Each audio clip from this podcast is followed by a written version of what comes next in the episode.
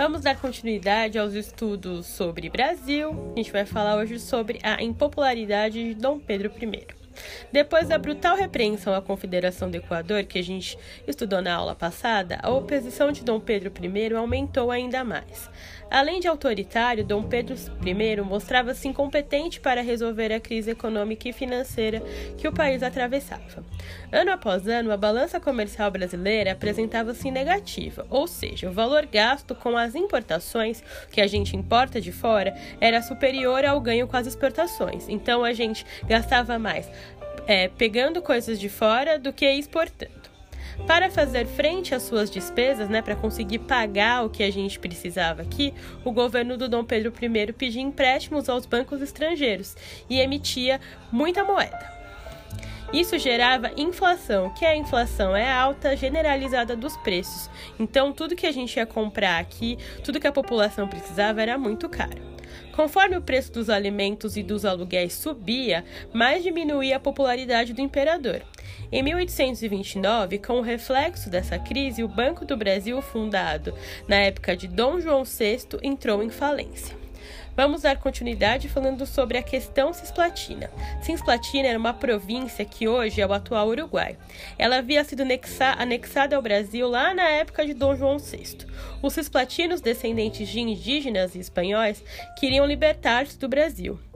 Em sua luta pela independência, eles tiveram a ajuda dos argentinos, que tinham interesse em dominar toda aquela região que fazia parte da Cisplatina, que hoje é o Uruguai.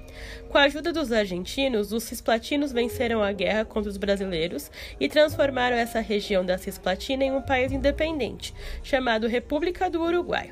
A guerra para impedir a independência da Cisplatina aumentou ainda mais as críticas a Dom Pedro I.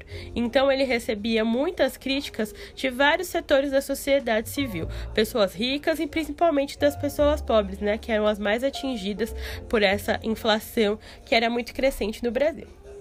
A gente tem aqui outro tópico chamado a sucessão do trono, do trono português.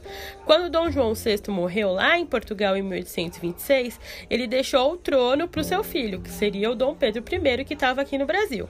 No entanto, o Dom Pedro ele renunciou a ser rei de Portugal e ele deu o trono dele para sua filha, Dona Maria da Glória. Mas ele tinha um irmão chamado Dom Miguel e ele deu um golpe e usurpou o trono da sobrinha. O que, que é usurpar? É tomar com violência ou exercer indevidamente algo que não era para ser seu, né? Então esse trono era para ser da Dona Maria da Glória e aí o Dom Miguel usurpou, ok?